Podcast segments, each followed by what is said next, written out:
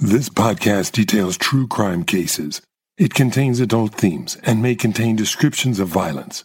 It is not intended for children. Listener discretion is advised.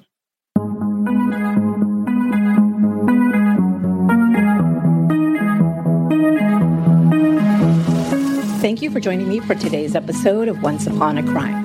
This month, I'll be detailing a case of multiple murder over a three part miniseries.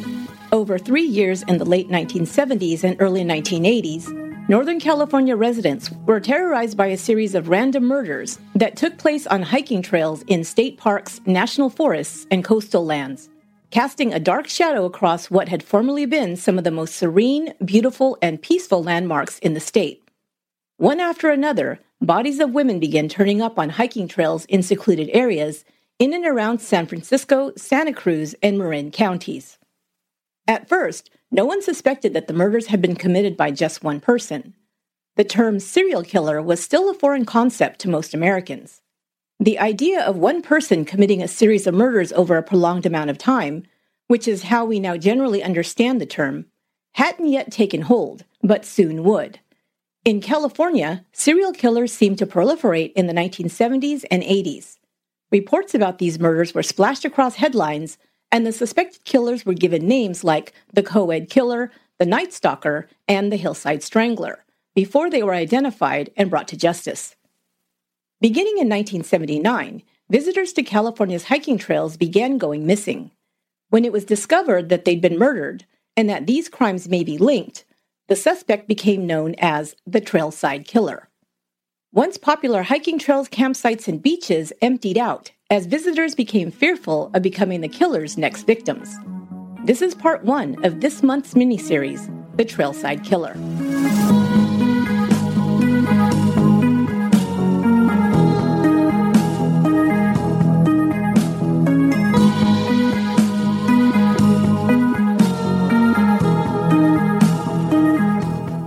Lois DeAndrade was a petite, dark haired woman in her early 30s in the year 1960. She worked as a secretary at a San Francisco advertising firm and lived with three other single women who all shared an apartment in the city. On July 12th of that year, she was on her way to the bus stop headed to her job. It was just after 8 a.m. A green sedan pulled over alongside her and slowed. She heard someone calling to her and looked inside the car to see 30 year old David Carpenter, an acquaintance, offering her a ride. Lois had known Carpenter for a couple of years, he had worked as a ship's purser, and his company, Pacific Far East Lines, was a client of the advertising firm where Lois worked as a secretary. David Carpenter was a bit of an odd duck, Lois thought. He enjoyed coming into the office and striking up flirtatious conversations with females in the office, although he had a significant speech impediment, frequently stuttering over his words. And even with those who didn't know him well, he often shared personal details about himself and his life, making conversations awkward. Carpenter's father, Elwood, had been the ad company's mail carrier for years, and most of the employees were acquainted with him as well. David Carpenter shared terrible stories about abuse and ridicule he'd received from both his mother and father as a child. Lois and the others felt badly for him if it was true that he'd had such a terrible upbringing, but it was still awkward to listen to such personal details about someone who was merely an acquaintance. Still, Lois said she and most of her coworkers liked David Carpenter well enough. Carpenter was married, and the previous year, he and his wife had invited Lois to their home for dinner. It had been Lois's 31st birthday that week, and they had surprised her with the birthday cake baked by Ellen. On that July morning, when Carpenter offered Lois a ride, she thanked him but declined. Carpenter then said that his wife was visiting a friend at the Presidio the nearby military base that sat just beyond the foot of the Golden Gate Bridge. Ellen was pregnant with the couple's third child the last time Lois saw her, and Carpenter now urged her to come and see the new baby. He promised he'd take her to Ellen for a quick visit and then drive her to work in plenty of time. Lois agreed and got into the car. Carpenter began talking to her in a friendly way as he drove toward the Presidio. He said his wife would be excited to see her and told her a little about the new baby. As they reached the grounds of the base, to Lois it appeared as if Carpenter was driving in circles. She asked him where Ellen was staying, and he answered that he had first driven to the wrong street, but was sure he could locate the place. Lois reminded him that she really was in a hurry and didn't wish to be late for her job. He mumbled something and continued to drive. It suddenly dawned on Ellen that Carpenter's speech had been completely without any hint of a stammer since he'd pulled her over to offer her a ride. That was surprising, she thought. Before she could process this information, she realized that Carpenter was now driving away from the more populated area of the Presidio and towards its outskirts and down a road surrounded by a wooded area. He pulled the car over on the isolated road near a warehouse that appeared to be unoccupied. Scared now, Lois flung the passenger door open the minute the car came to a complete stop. She jumped out and tried to run. Carpenter called after her, What's wrong? Where are you going? before running after her. Easily overtaking her, he dragged her back to the car. He pushed her into the back seat and straddled her so she couldn't move. He then brandished a knife and said he didn't want to kill her, but would if she screamed. Producing a piece of clothesline, he began to try to tie her hands, but Lois started to fight back. Carpenter again warned her not to fight him or scream. Lois pleaded with him now to stop, saying, Why are you doing this, David? We're friends. Carpenter answered, I have this funny quirk that needs to be satisfied. Terrified and unable to move, Lois watched as Carpenter pulled another item out from beneath the seat a claw hammer. But moments earlier, when Carpenter drove Lois toward the deserted road, a military policeman patrolling the area noticed his car from a distance. Knowing an abandoned building was all that stood beyond there, the MP decided to check things out to determine if the driver was up to no good or simply lost. Lois, struggling inside the car, saw movement out of the corner of her eye. A car was coming. Using all her strength, she reached out to try and honk the car's horn. Carpenter raised the knife that was clutched in his other hand. Lois instinctively reached out to deflect the blade and was cut across the fingers of her right hand.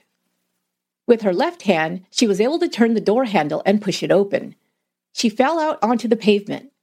By some miracle, she landed in a crouching position. Once she realized her feet had hit the ground, she began to run, screaming for help. Carpenter ran after her with the claw hammer raised over his head. Catching up to Lois, he swung it down toward her. She once again raised her arm to deflect the blow, and the hammer came down, striking and shattering her wristwatch. She continued to scream. The MP, Wayne Hicks, had parked his vehicle, and as he got out, heard a woman screaming. He peered down an incline in the road and saw the car there.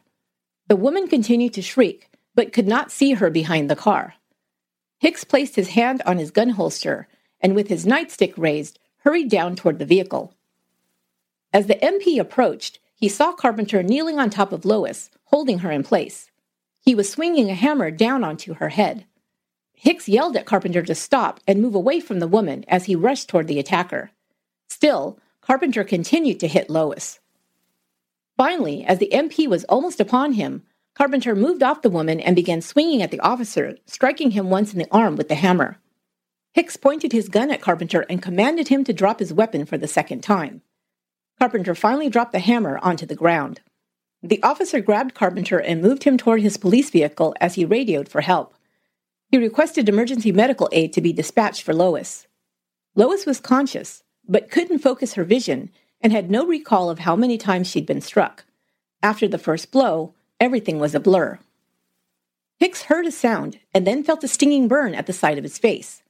Carpenter had retrieved a pen type gun from his pocket that could fire off a single bullet with a gas charge. The bullet had missed, but the gas had burned the officer as it whizzed past him. Carpenter turned to run, and the officer fired off one shot from his service revolver. It missed, but as Carpenter began running, Hicks fired two more in his direction, hitting him in his stomach and leg. Carpenter fell, and as he hit the ground, the officer heard him stammer out, Don't shoot! You've hit me! Lois was rushed to the hospital and into the emergency room. She had been hit six times with the hammer and suffered a fractured skull. She underwent emergency brain surgery and would survive, but the tendons on two of the fingers of her right hand had been cut so deeply they could not be saved. Carpenter was also taken to the hospital and stabilized before being transferred to the San Quentin Prison Hospital, where he was treated for his bullet wounds. Once he recovered, he was booked into the San Francisco City Jail. He was charged with assault with attempt to commit murder. Carpenter claimed that he didn't remember anything about the attack. His bail was set at $25,000. Lois DeAndrade recovered from her injuries and later that year married Frank Rinna.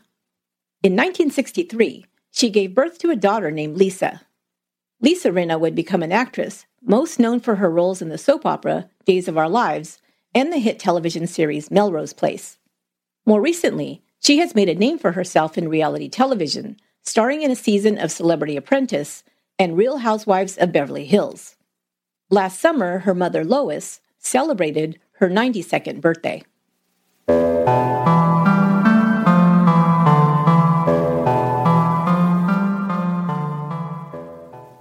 Lois DeAndrade had no idea about how dangerous David Carpenter was until it was too late. On the surface, he appeared to be a non threatening, prematurely balding man with a goofy, crooked toothed smile who told awkward jokes and had difficulty communicating without stuttering over his words. But David Carpenter had a record as a sexual predator from the time he was a preteen.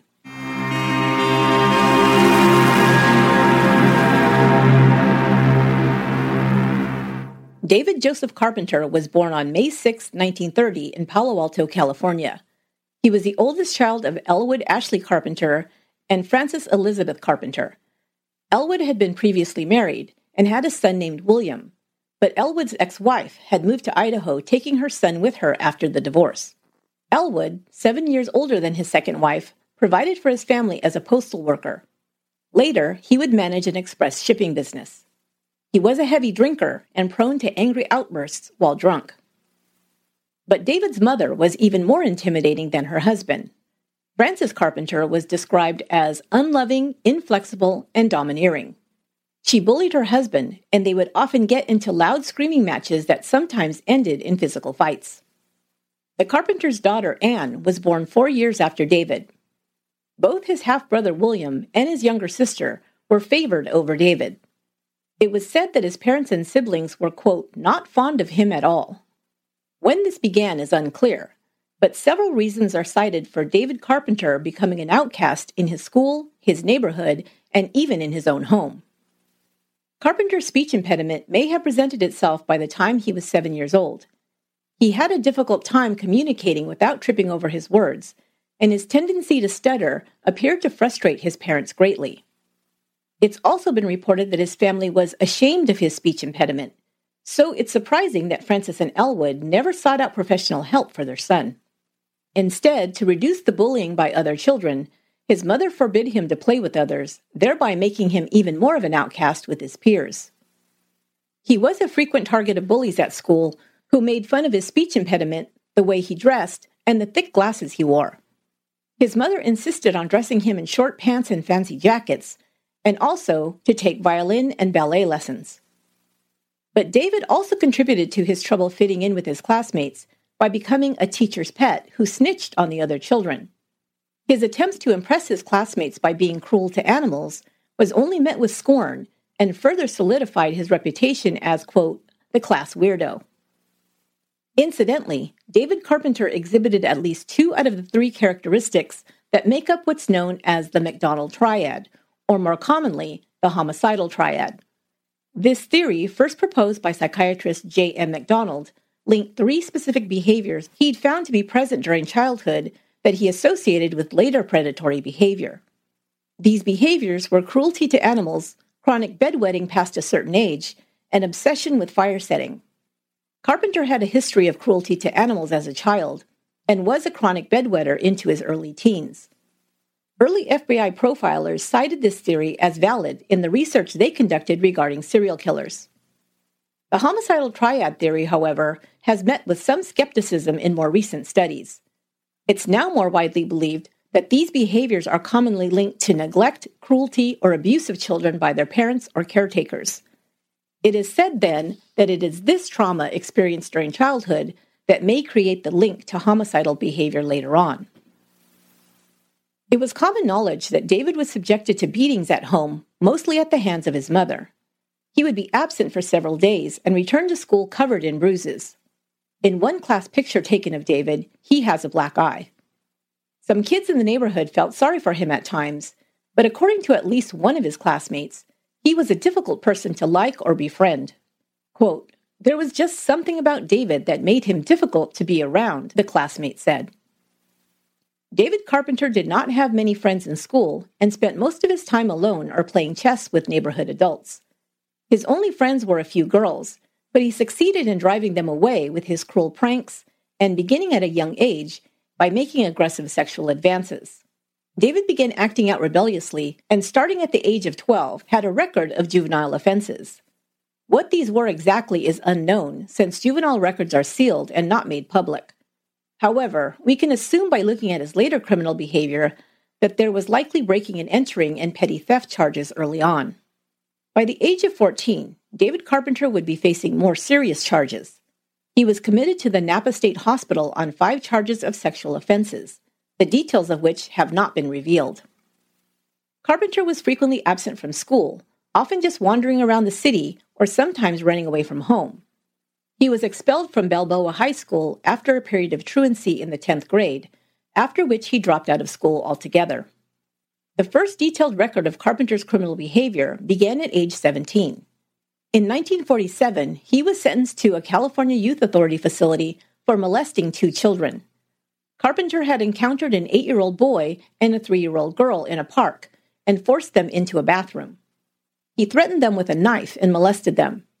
His sentence for this crime required him to remain locked up until he turned 18. He was then released in compliance with the sentencing laws that pertained to juvenile offenders at that time.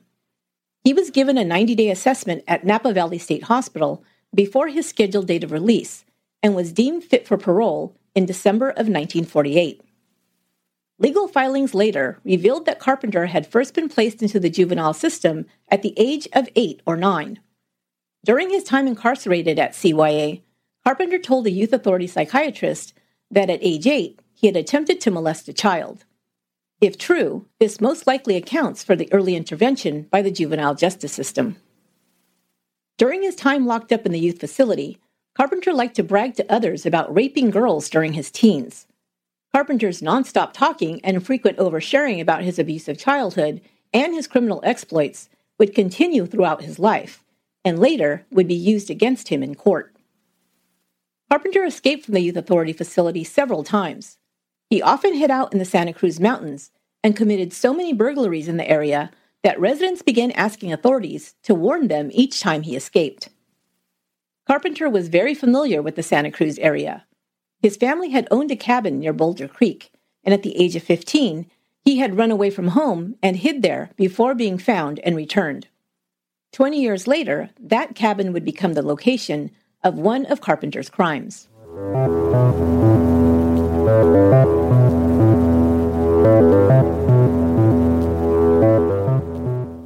In 1950, David Carpenter was free and working as a clerk and messenger for a San Francisco company. He was living with his parents again at his childhood home, located at 38 Sussex Street. Now an adult, Carpenter stood at 5 foot 10 inches tall and weighed 160 pounds. His teeth had never been straightened and overlapped one another in all directions. His eyes behind his thick glasses were hazel, but often appeared much darker. He kept his brown hair in a short cropped military style haircut.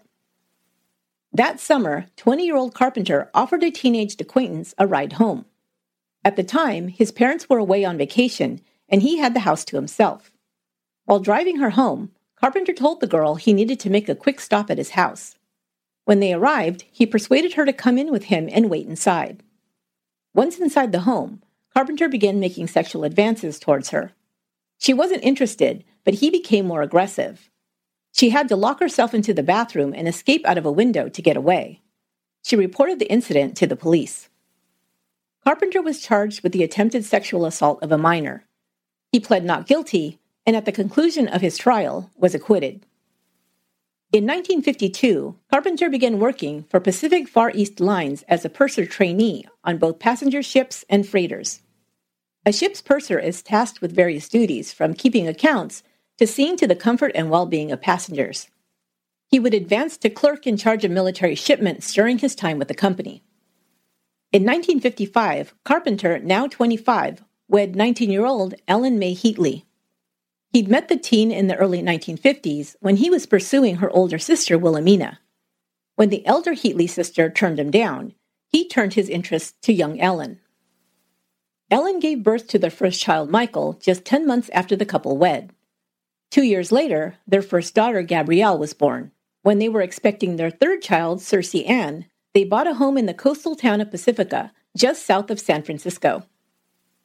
Carpenter would complain that his marriage to Ellen was boring and said he only stayed married because he had three children. Ellen would later report that her husband would frequently grow moody and had a violent temper. She said the only thing that calmed him down was sex. Carpenter would insist on having sex at least three times per night. Ellen also said that after flying into a violent rage, her husband would claim he didn't remember what he'd done, the same claim he made in court after attempting to assault and murder Lois DeAndrade. For the attack on Lois, Carpenter was charged with assault with attempt to commit murder and assault with a deadly weapon. An additional charge of assault with a deadly weapon was leveled against him for shooting at the police officer. On October 31, 1960, Carpenter pled guilty to one count of assault with a deadly weapon on Lois. While awaiting trial, he was assessed by a court appointed psychiatrist who declared him competent to stand trial. His attorney presented a plea deal to the court. Carpenter would plead guilty to counts three and four if count one was dismissed, the assault with intent to murder charge. The judge agreed to the plea, but ordered Carpenter, who was still saying he didn't remember anything about the attack, to undergo a 90 day psychiatric evaluation first. He came before the judge again in March 1961. This time, he said he remembered what happened only after his memory was triggered by watching the movie Psycho, where he'd heard the term sociopathic personality disturbance. Carpenter was sentenced to 14 years. Because the crime had taken place on federal property, he was sent to the federal prison at McNeil Island, Washington. Ellen Carpenter filed for divorce, which was granted in 1962. He was ordered to pay $1 a month for child support and $1 per month in alimony. Ellen kept the house and all marital property. She also filed a restraining order forbidding her ex husband from contacting her or the children. While Carpenter was serving his sentence for the attack on Lois DeAndrade, he kept changing his story. He first said that he was having an affair with Lois and that the incident had been a quote, lover's quarrel. Then, before his first parole hearing in 1964, his excuse was simply that he had, quote, just snapped. Before the board once more in 1966, he once again claimed that he and Lois were having an affair. Finally, during his last interview, he blamed the victim, saying that Lois had stabbed him first. Although never admitting responsibility for his crime, Carpenter was released on April 7, 1969, after serving nine years, the minimum sentence required before he could be released. The board had no choice but to release him on probation, as he had had no infractions while in prison.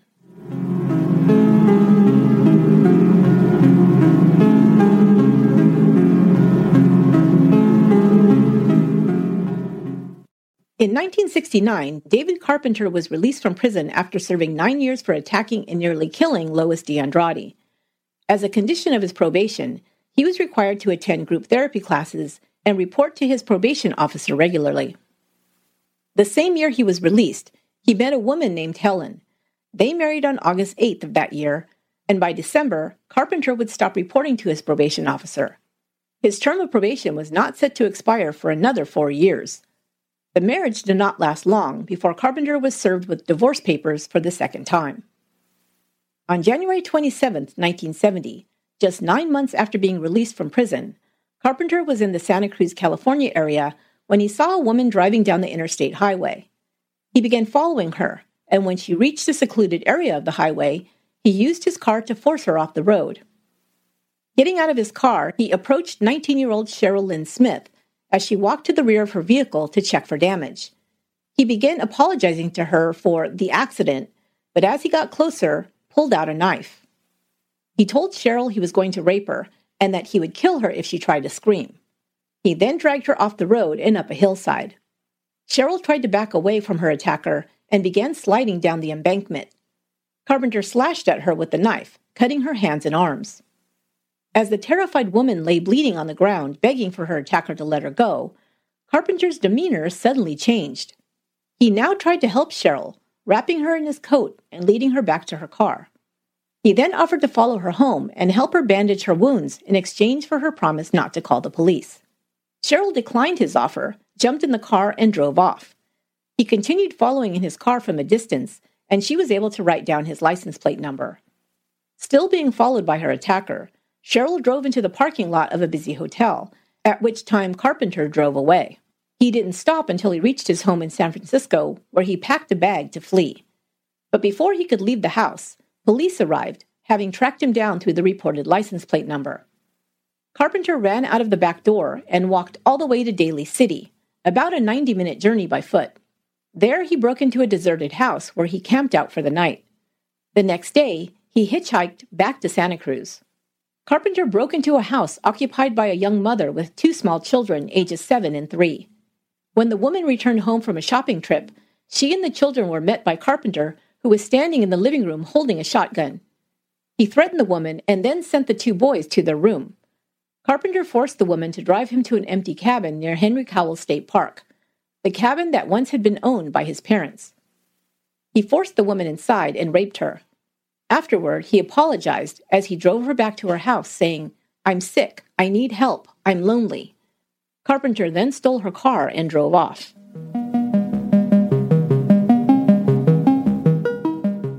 This was just the beginning of Carpenter's crime spree. He next drove to Daly City, where early the next morning he confronted 25 year old Sharon O'Donnell in the parking garage of her apartment building. He forced Sharon into the stolen vehicle and tied her hands together. Carpenter began removing the license plates from Sharon's car and transferring them onto the stolen vehicle. While he was occupied, Sharon was able to untie herself and run out of the garage. Carpenter now altered his plan, leaving the stolen vehicle behind and driving off in Sharon's car. He drove it 140 miles east to Calaveras County, where he abandoned it. He hid in the woods for four days. Then on February 3rd, a cleaning woman was confronted by Carpenter as she opened the back door of her employer's home. Pointing a gun at her, Carpenter forced her back into the house where he tied her to a bed and stole all the money in her purse, about $3, before driving off in her car. 45 minutes later, he reached Angels Camp, a small town in Calaveras County. He broke into the home of a 25 year old mother who was home alone with her infant son. Carpenter forced her to drive him to a secluded campsite where he had been hiding out. He raped the young mother and then made her drive him to the outskirts of Oakdale, a town about 45 minutes south of Angels Camp. During the drive, he played with the woman's baby boy, bouncing him on his knee. After having the woman drop him off on the side of the road, Carpenter hitchhiked to the town of Modesto, where he entered a bus depot and purchased a ticket out of town. An all points bulletin had already been put out for Carpenter, and upon recognizing the wanted man's description, a bus terminal employee notified the sheriff's department. Deputies were dispatched to the bus station, and Carpenter was arrested and taken to the Calaveras County Jail.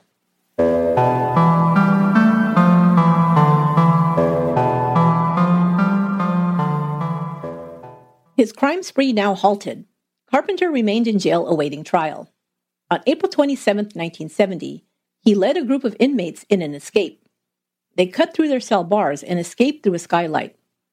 Once again, hiding out in the woods, Carpenter regaled the others with tales of his crimes. He also claimed that he was the infamous Zodiac killer who was responsible for shooting and killing or seriously injuring seven people around Northern California between 1968 and 1969 and was still unidentified.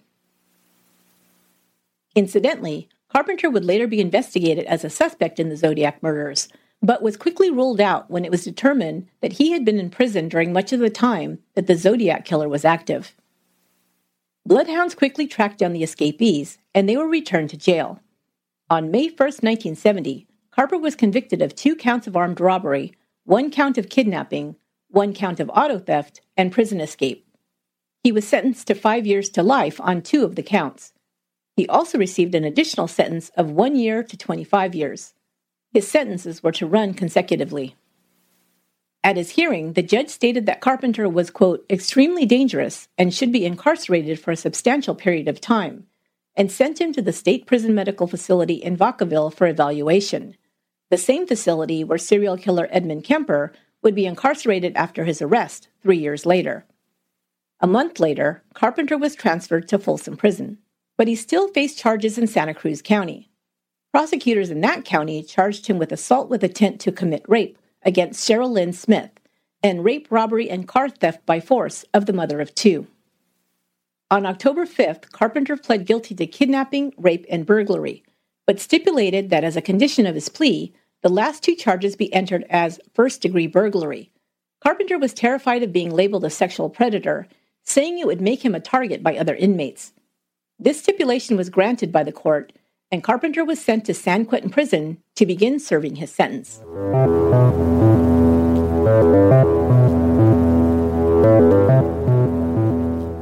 David Carpenter only served a short time at San Quentin before being transferred once again to Vacaville for evaluation and treatment for psychological issues. While there, he was tested and assessed as having a personality disorder and, quote, hostility toward women that doctors attributed mainly to abusive treatment by his mother. He was given a position working in the facility's administrative offices. He took part in therapy groups and, in 1975, would write a letter to his prison psychotherapist saying that the therapy had helped him to understand his, quote, sexual hangups. He further stated, quote, I do not have any hostility toward women anymore, nor will I ever rape another woman or use force against them, because I feel adequate now and do not suffer from the stresses and strains that I have for these past many years, end quote. Carpenter's son Michael reconnected with his paternal grandparents while his father was in prison. Michael noted that his grandparents, Frances and Elwood, displayed no pictures of his father in their home and never spoke of him. Michael had last seen his father when he was only a toddler.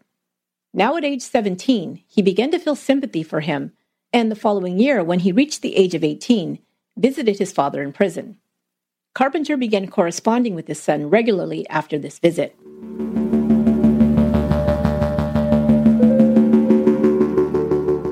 In 1977, he was paroled from Vacaville after serving seven years, but still had to serve time in federal prison for violating the terms of his 1960 assault conviction. He was sent to McNeil Island, Washington. In 1978, he was transferred once again to Lompoc Federal Penitentiary. There he associated with another inmate, a convicted bank robber, Shane Williams, who was serving a six year sentence.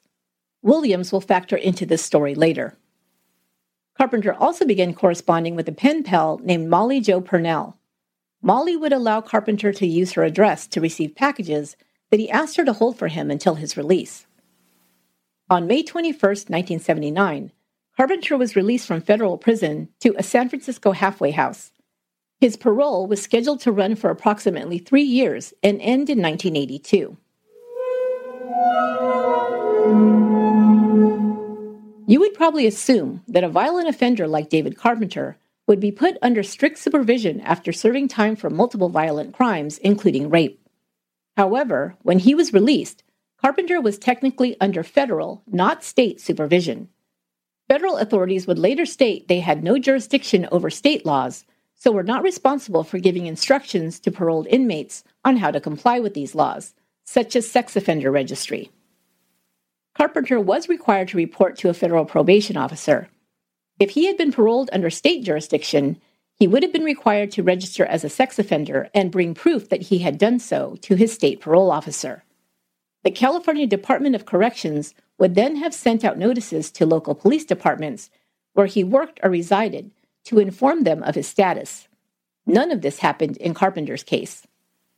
Even if it had, a 1977 study showed that most states' sex offender registry programs were almost completely voluntary, and 94% of local police agencies failed to charge a single sex offender with failure to comply. Simply stated, David Carpenter, a known sexual offender and violent felon, slipped under the radar. He was free to live or work anywhere he chose without community members or law enforcement being warned about the danger he presented. This loophole in the law would allow Carpenter to not only continue to prey on victims in Northern California, but escalate his crimes to an extremely lethal and terrifying level.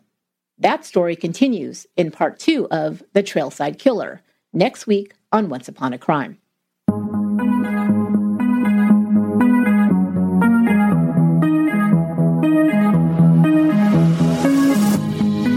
That will do it for this episode of Once Upon a Crime. Be sure to follow or subscribe to the show on your favorite podcast app so you don't miss part two next week.